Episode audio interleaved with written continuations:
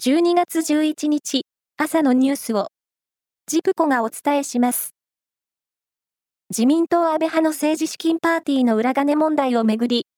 岸田総理大臣は安倍派の閣僚、副大臣、政務官の合わせて15人を全員交代させる方向で調整に入りました。これは政権関係者が明らかにしたもので、週内にも実施する案が上がっています。ノーベル平和賞の授賞式が10日、ノルウェーの首都オスロで開かれ、今年の受賞者で刑務所に収監されているイランの女性人権活動家、ナルゲス・モハンマディさんの17歳になる双子の娘、キアナさんと息子、アリさんが代理で記念のメダルを受け取りました。二人は、モハンマディさんが寄せたメッセージを読み上げ、今後も抑圧的な体制との戦いは続くと宣言しました。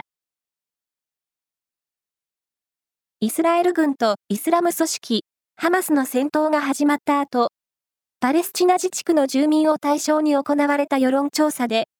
ハマスを支持すると回答した人が76%に上りました。パレスチナ人の間で、ハマスの人気がなお根強いことが示された形です。スノーボードビッグエアのワールドカップ第3戦がカナダで行われ、男子は愛知県岩倉市出身の18歳、長谷川大河選手が優勝しました。また、三重県亀山市出身の18歳、宮村優斗選手も4位に入りました。おめでとうございます。メジャーリーグ、エンゼルスからフリーエージェントとなっていた大谷翔平選手が、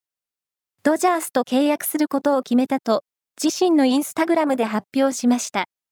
大谷選手のインスタグラムの投稿には、エンゼルスの元チームメイトなどからコメントが相次ぎ、WBC で日本代表として共に戦ったカーディナルスのヌートバー選手からは、おめでとう、先輩。君にふさわしいよ。とのコメントがありました。全国のアマチュア落語家が競う社会人落語日本一決定戦の決勝戦が昨日大阪府池田市で開かれ、東京都文京区のピアノ調律師、ポンポン亭ゆうずきさんが優勝して、15代目名人に決まりました。ゆうずきさんは、ピアノ調律師としての経験を盛り込んだ創作落語、社会人ピアノ日本一決定戦を披露し、テンポのいい語り口で会場を沸かせました。3位には、愛知県豊橋市の会社員、陸津屋戦争さんが入りました。以上です。